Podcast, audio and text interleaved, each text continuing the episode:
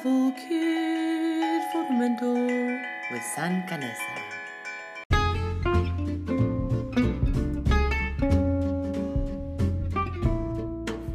Rise and stretch. Thank you for this cup of coffee, for I don't know why I need to get up. I'm San Canesa, welcoming you to Survival Kit for the Mental squeezing your mind and gut tightly from Central America. I'm a painter, artist, noisemaker, mover shaker, neurodiversity activist, bipolar queer human from El Salvador. Yes, that tiny little nugget below Mexico, below Guatemala. Gratitude for my friends and family who keep making me make sense of this life what would I do without you?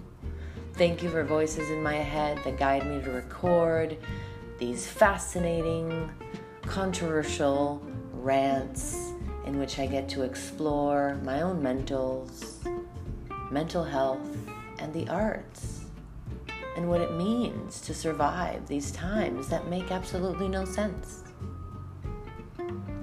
Attempting to indeed make sense of it all Together, maybe, we will create a survival kit to endure our mind and this world.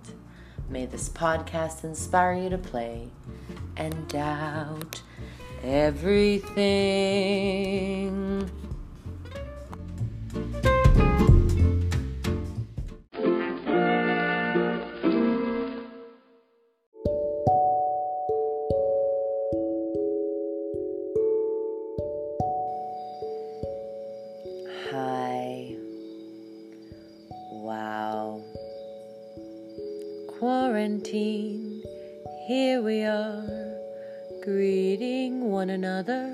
Afar, making sense of it all. Welcome to episode 8 Connecting Through Our Ears.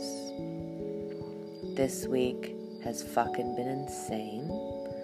I have, first of all, been very blessed to be held and accompanied by family and friends that I love dearly. Very grateful that I've been able to rely and press myself against, you know, my friends and family doing things that I haven't been able to do myself because of the anxiety that I've had.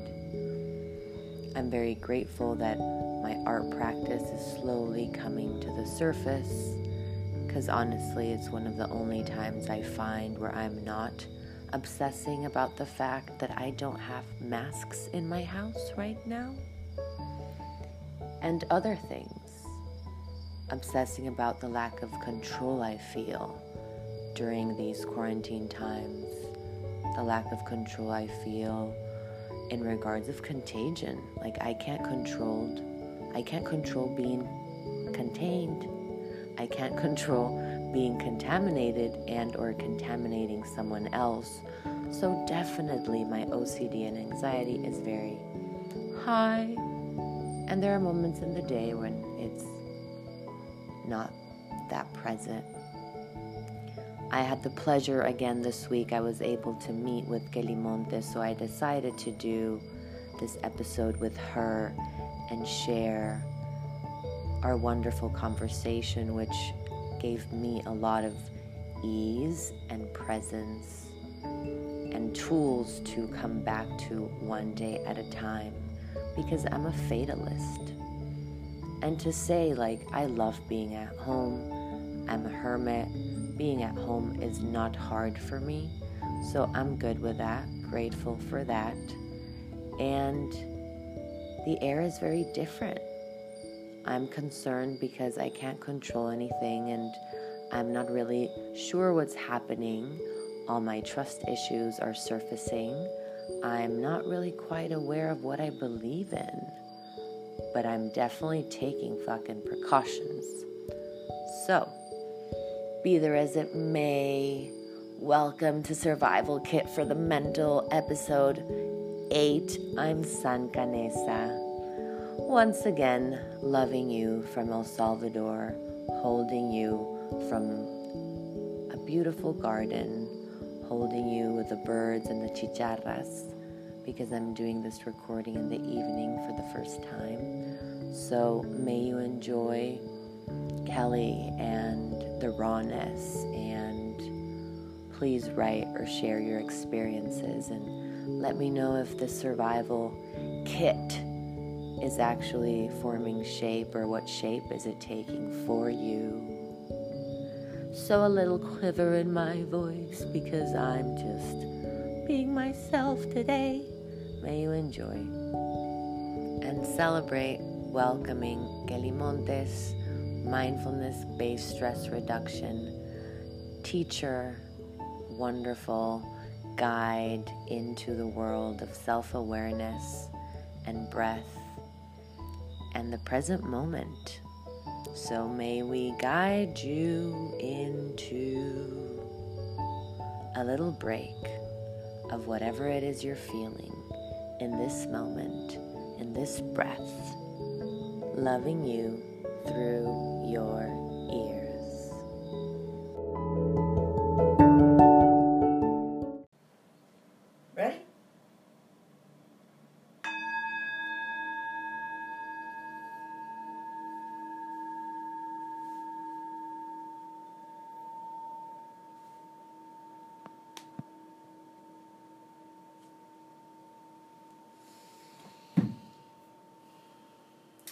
Greetings, everyone out there and in there.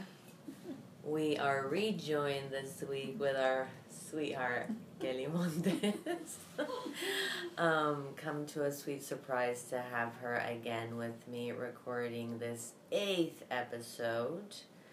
And I felt it was appropriate and not even appropriate. I felt it was a gift for me to come and spend some time with her this week under the global current, border current, um, what would you call it, quarantine current situation a lot of people are going through this week and weeks, maybe. So, yes, I wanted to bring her back to you and to me and to come up with some skills, tips, mind ticks to endure these mental times. So, hi, Kelly. It's good to be back. it's good to be here in quarantine. yeah, so I came in this week kind of freaking out.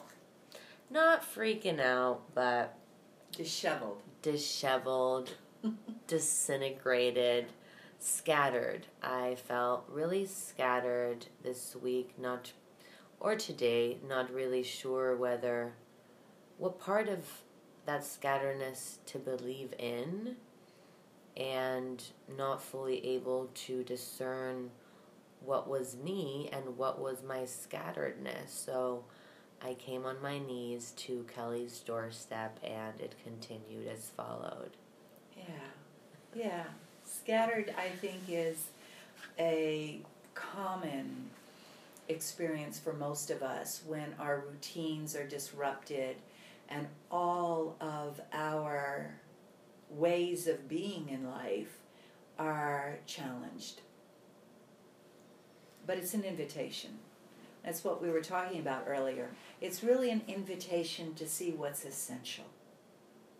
You know, was it essential that I go every Saturday to the mall and go shopping? Is that really essential to the nature of life? Or is it okay to be with what is just just for a while, just for a particular period of time?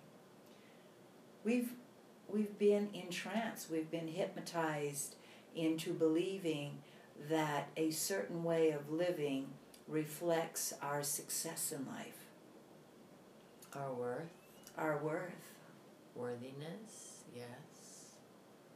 Our identity, Totally our identity. yeah, our, val- our value, our I mean, for me, it's interesting. This these last few days, I've you know stayed at home for the last two days, and I love staying at home. And I work from home. And now that I can't, I don't have the freedom to go outside. Being and staying at home feels uncomfortable, feels, I have a feeling of entrapment even though I'm not trapped. And, you know, on my drive here, I was even kind of focusing on these narratives of kind of previous life prosecutions or times in this life where I've felt captive and nothing is happening, as you were saying. Nothing is happening to me in this moment. Yet it's interesting how the mind just brings my body back into these states of detainment, kind of. Yes. Whether if it's been because of certain situations with the cops or situations with families or situations with mental health or situations with like fight or flight danger and now to this place where nothing is happening but somehow something feels like it feels like something is happening right because some things are happening. things seem to be happening. But if you, as we did that little short meditation, if you don't touch memory, which is full of identity, and you don't touch imagination, which has the potential to cat- catastrophize, if you bring your presence just to here, right now, again, in just this moment, What's happening? We're enjoying our time together. We're lucky to be able to be together in this time doing this recording. So, yeah. a lot of gratitude and awareness about that. And the beautiful thing that I hadn't said that to you before. And, case scenario, what would you say, let's see, if you were dealing with you know, a few people who were locked in their house, not used to staying at home. Right. Really concerned whether if it's about their finances and being able to like buy their food. Yeah. Or really concerned about their mental health and the fact that they can't do the things they religiously do to work on their mental health or you know all the possible caretakers of people that are 90 who all the possible kind of different scenarios because I'm very privileged in my scenario where like I don't really have anyone else to take care of. My relatives are taken care of, my significant others are safe, I'm able to drive out. Yeah. And what about the people that can't? What would you right.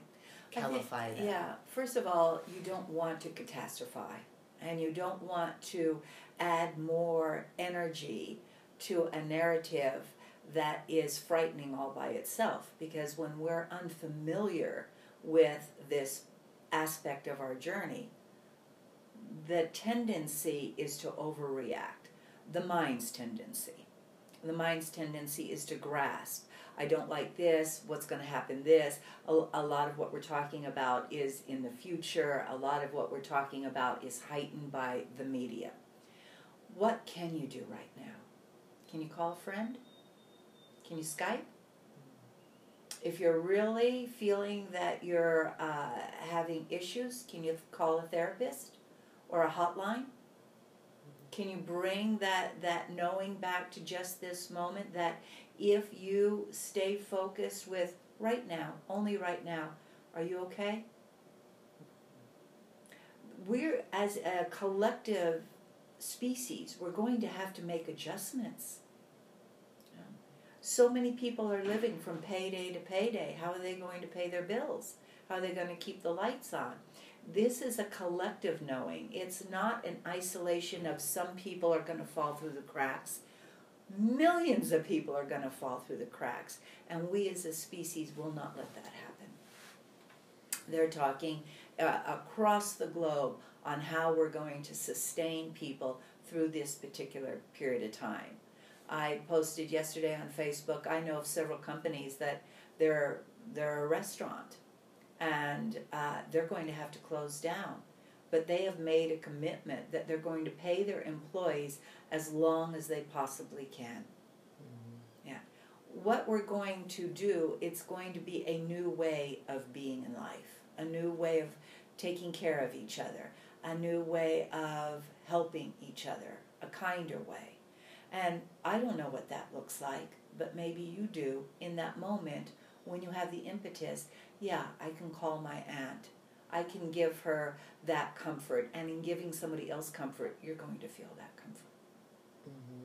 Mm-hmm. Yeah, I was hearing this cultural somatic um, Zoom the other day, and uh, well, just the concept of cultural somatics, right? And how, you know, and if you are of service, you have a stronger immune system. Yes. That yes. was one of yes. the the key points, and then, um, yeah, just oh, also that you know, because we have a power of in visualization, right? Visualization, meditation. Mm-hmm. Um, when you visualize, it's interesting. There was this invitation in this cultural somatics that, you know, when you are in a state of reverence towards something, you become strong. You, you become stronger. Yes. You know, there's like you know to see. Let's say if you were to be faced with a virus, if you were to face it with no fear but more of reverence of its capacity of its kind of ability to mutate its ability to regenerate its ability to transmit you know you kind of become immune to it a little bit more than when you're faced Well, you you totally dismiss the fear. mm-hmm. Yeah. We are human beings. We are one species. Something that started on the other side of the world can affect somebody else literally almost uh, simultaneously in time now. How beautiful is that to finally have the proof that we are all connected? This idea that I am of one nation and you're of another nation and I am one color and you are another color and I believe in one God and you believe in another God and that all this should divide us is now being seen as when it comes down to life or death, we are all pretty much the same. Mm-hmm. Right? Pretty much the same. This virus is also a living entity. It lives through us. We are the host, right? So if I uh, if if I know that as a human being I have a certain amount of time on this planet, I am supposedly considered in that higher risk. I'm an older, older. I think I think I like to be called a wiser. You know. Grown and sexy exactly. Then I already know, and it is no surprise to me, that I have a shorter period of time on this planet than you do, and that I would not want to live forever. So nothing's really happening, is it? The ones that are the weakest and the ones that are the oldest, those that are going to transcend their physical body anyway, it's just going to happen at a larger scale, and possibly it's healthier for the planet. i mean that can be very controversial for some people to hear Of course, because they're scared to death of. Of that's the thing. I hadn't really thought about how a lot of the high frequency panic energy is just a lot of, let's say, patriarchal higher power fearing this immortality, right? yes, Like fearing, you know, kind of like being taken the veils off with like, and pursuing Im- immortality in themselves, you know, because I, you know, a lot of people with power not being able to buy their way through this is already kind of showing, you know, what you were talking about the equality when it comes to right. We are all equal. We are all equal on on this level. So when you wake up in the morning, uh, if you wake up in the morning, right? Let's just say mm-hmm. that. Let's put it that way. If you wake up in the morning, then your first impetus is to be grateful. Millions of people, anyway, are not going to wake up. Millions. But now we've made this into a monster, into, into a fear thing. We should always have our affairs in order, meaning tell those people that you love them, that you love them. Know, enjoy the sunlight as it streams through your window. Enjoy your food. Figure out a way that you can be in wise relationship with the life that you have now because it's not going to last that much longer anyway. We're in the West, we think that we are immortal. Everybody else is going to die except me. This is a wake up call. Be okay with it. Uh, the time that you do have, whether it's another 10 days or another 50 years, is short in comparison.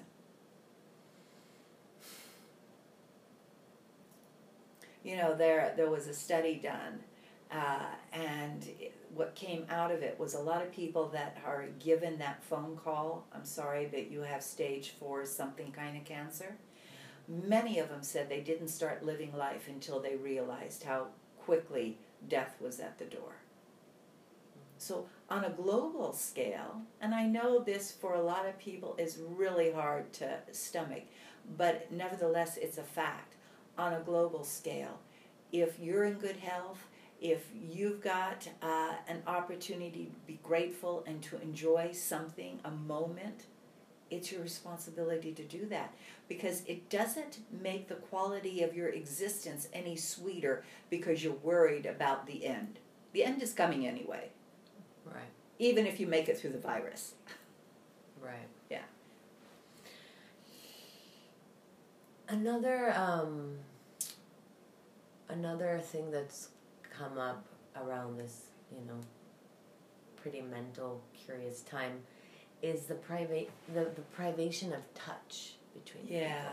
yeah. You know, and especially like I know that certain I had a friend recently be like, God, it's hard to touch. She is from the U.S. living in Mexico. Uh-huh.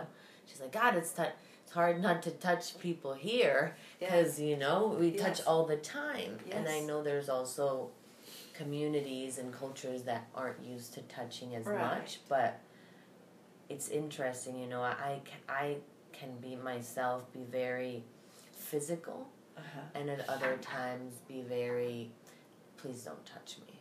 Mm-hmm. And recently, with this small shift, you know, we're in El Salvador, we're not yet at a place where we're really asked not to touch. Right. You know, we've been hinted that it's coming or please stay Yeah. away from Yeah. people, but it's not quite there yet. And to see that slight pull away from people saying hello, you know, from I think that's the most difficult part of it. I think, you know, we are pack animals. And here in El Salvador, we're also physically um, uh, attracted to each other. We do the hug, we do the kiss. You know, when we talk, we put our hand on each other's arm or shoulder or something, meaning that we feel that connection. And so the the putting the hands together and saying namaste is a beautiful way to still can keep that that contact. The deal is what you can't do physically, do with your eyes. right. Do with your eyes. It's extremely intimate, but be aware of that. I mean, and it says so much because the times I've mm, encountered people, let's say at the grocery and greeted Uh-huh. from afar, Uh-huh. their eyes say so much. People are also in such a vulnerable place that I feel a need to guard my kind of eye because I don't want to take them in all the time. You never really Mhm. know hmm how But on people, purpose, go to the grocery store and see how many people you can smile at, and will smile back Right that make now, eye I'm not contact. going to the grocery store, Kelly. I'll go for you. Jesus, Give me a list. I'll pick up what you need. God. but- but no, it's true. by- one by one. we we as a culture we seem to be very uh, loving and touching and kissing and hugging but really be aware of how much eye contact is actually happening this when when somebody feels comfortable enough to make eye contact with you it also has a certain there's a level of open consciousness for them you take in so much information through the eyes. It's quite intimate. Yeah. God. Good stuff. yeah, it'll be curious. I just, it's funny, you know, kind of what, going back to what you said about people with stage 4 cancer being like, oh my god, now I want to live. You know, because for me in this time, I've seen my fear of death and my fear to live. Yes. Right? Yes. And so that is in its own a, a, constant dance that I'm grateful to be able to see it at this clarity, you know, with this like 4G, mm-hmm. you know, clear streaming that I am now. And also this relationship to touch, right? Because as I was saying, like, I love touch and then I hate it, right? And what does it mean when someone else tells you truly that you no one can touch you, right? Mm-hmm. Or like when you're a hermit, like when someone else outside of yourself is like you cannot leave, mm-hmm. right? And it's such an interesting kind of opportunity to really get to know yourself and respect and why you it. do it, right? Yeah, yeah. And find possibilities from there, but it's I mean, it's hard. I mean, it ain't the. I guess this is the brave thing. You know, even what you're sharing, even the mindfulness, going in silence, not yeah. going so crazy on social media, that is a very brave thing to do. It takes a little courage because it takes a tremendous amount of awareness and presence, meaning you have to pull your attention away from the habitual habitual mind story of how you used to be and how now you have to be, which also gives that feeling of lack of freedom. But you have all the freedom in the world to respond in a loving, kind way, first towards yourself and then towards others. Yeah, and you know, originally, it's very interesting because I thought this episode would be about the hypersensitive experience. Mm-hmm.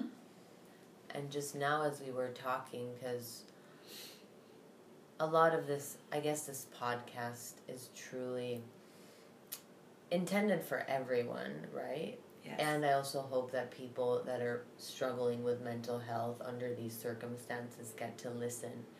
And there was this thing of in kind of going into hyper what it was to be hypersensitive because um, when you're hypersensitive, I feel like, speaking for myself, you are overly stimulated really quickly and get really overwhelmed. But there is a tendency for you to seek the overstimulation. Yes. Like you can't stop yourself from yes. like, oh my god, you know, what yes. you because I see it with myself. You know, I've had the whole morning not looking at any social media or turning on my phone, and I know what it's gonna do me so. It'll throw me off for five hours but there's like this thing where I'm automatically like, let's see, okay, I'll do it. Yeah. Like subconscious, I know, but I still yeah. go. Uh. But you so, know what that is because mm-hmm. we've talked about this. This is an addiction to adrenaline and cortisol. The body is innocent, right?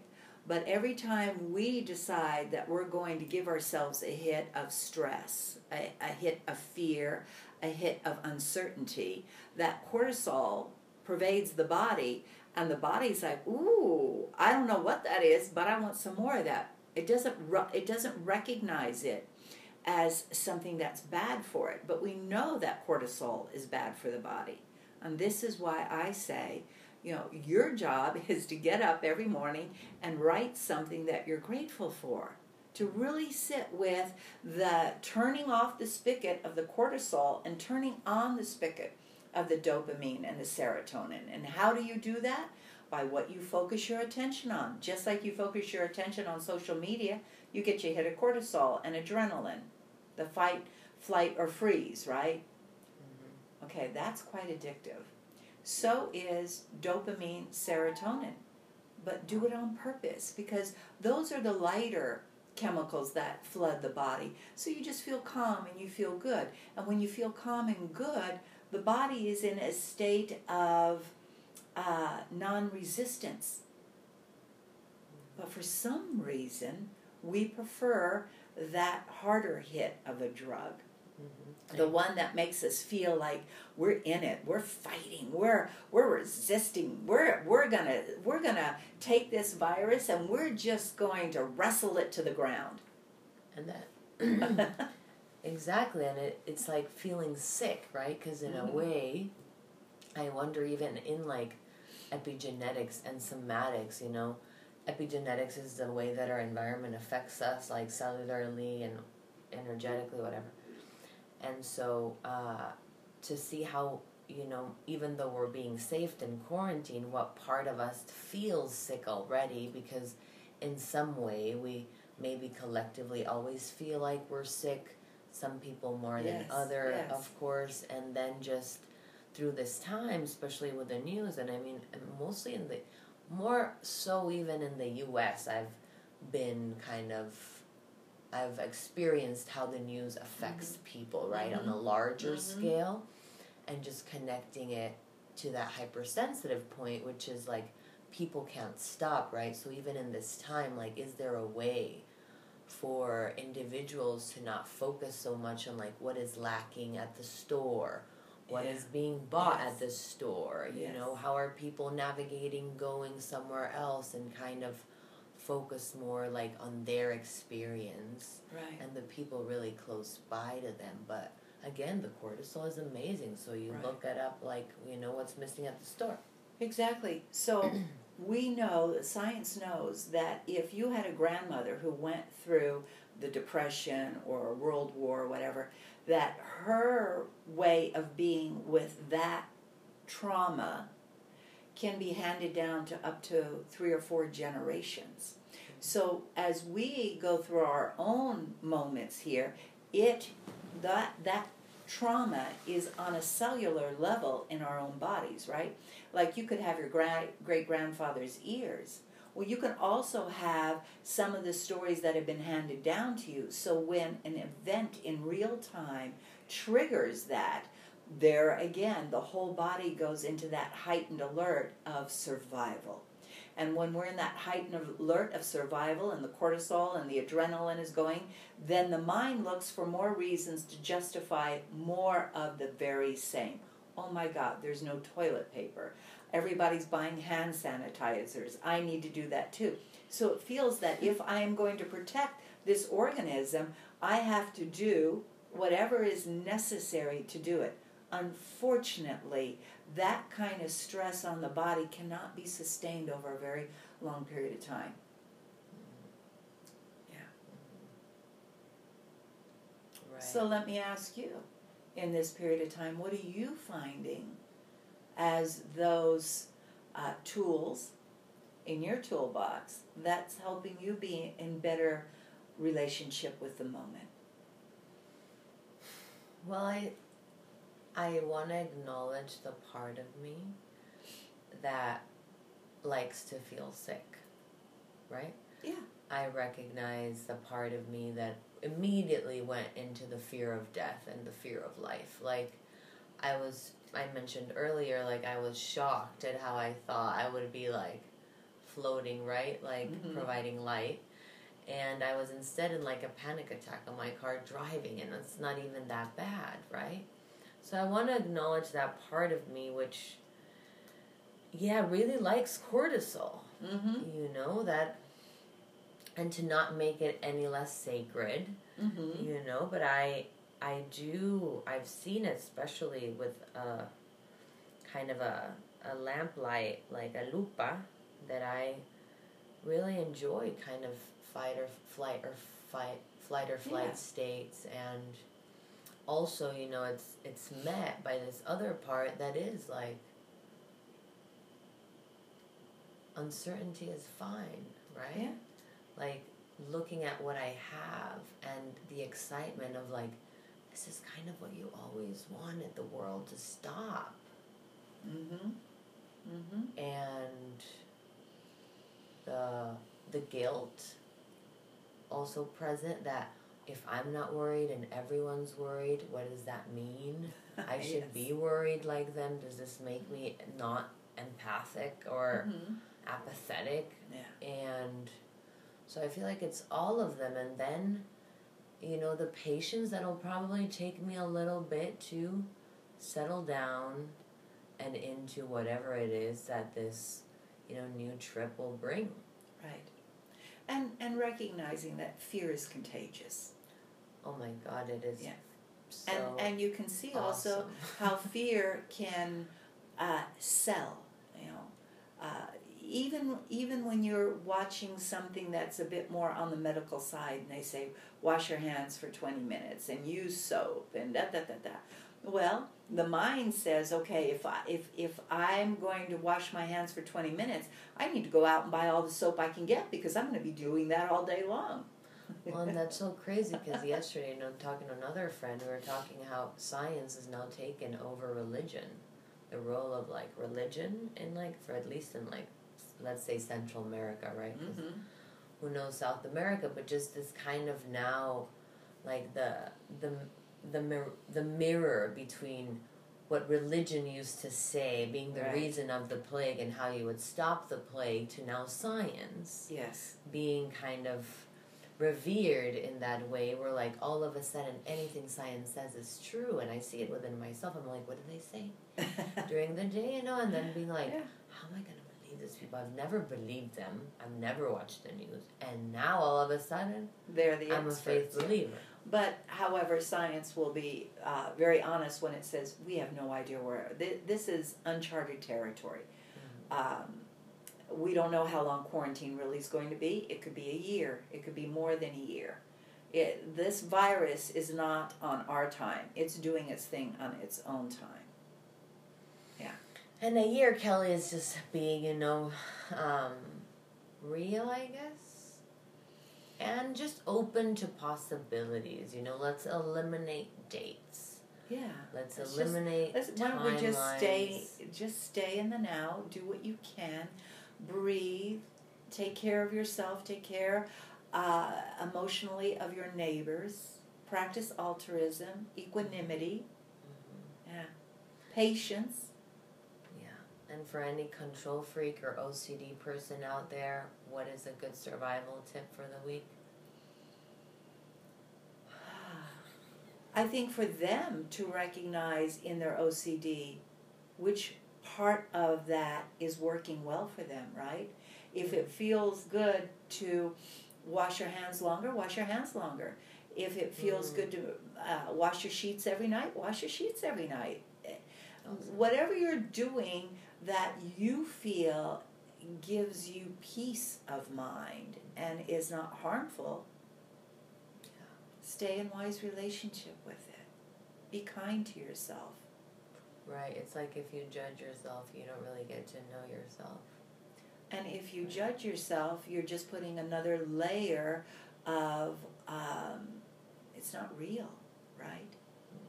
The judging of yourself.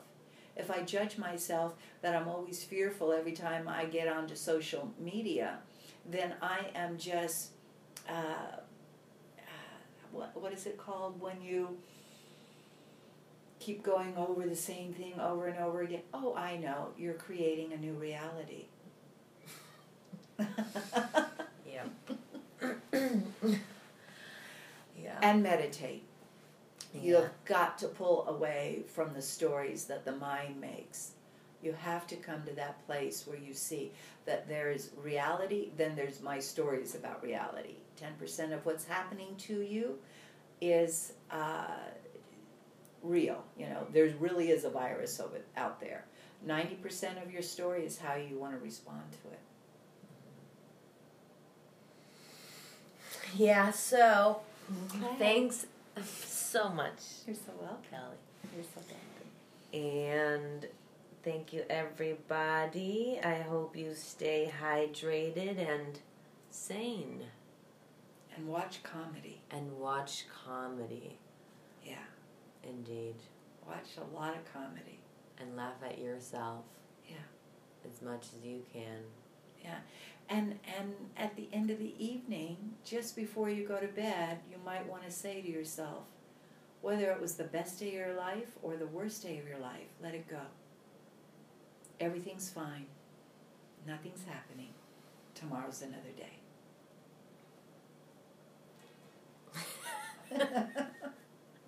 We're doing the best we can.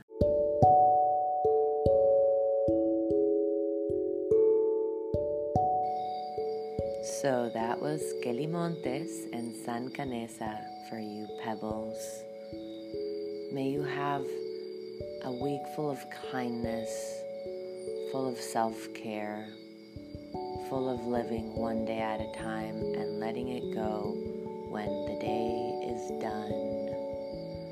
May you have a week of ultimately accepting things as they come, and may you have the compassion to love yourself regardless of what shows up as you to you. And once again, love the camaraderie, love the online support, love the invisible current of just change in the best of ways. And may you find, eh, whatever works for you to work for you. See you next week. Maybe sooner, because this is insane. I'll keep you posted and keep me posted. Email me at mentalpopcorntime with any feedback, comment, idea for the survival kit for the mental, any subject you'd like me to dive into around the insanity of the mind and the insanity of the times. Good night and good luck, or good day and merry, merry way.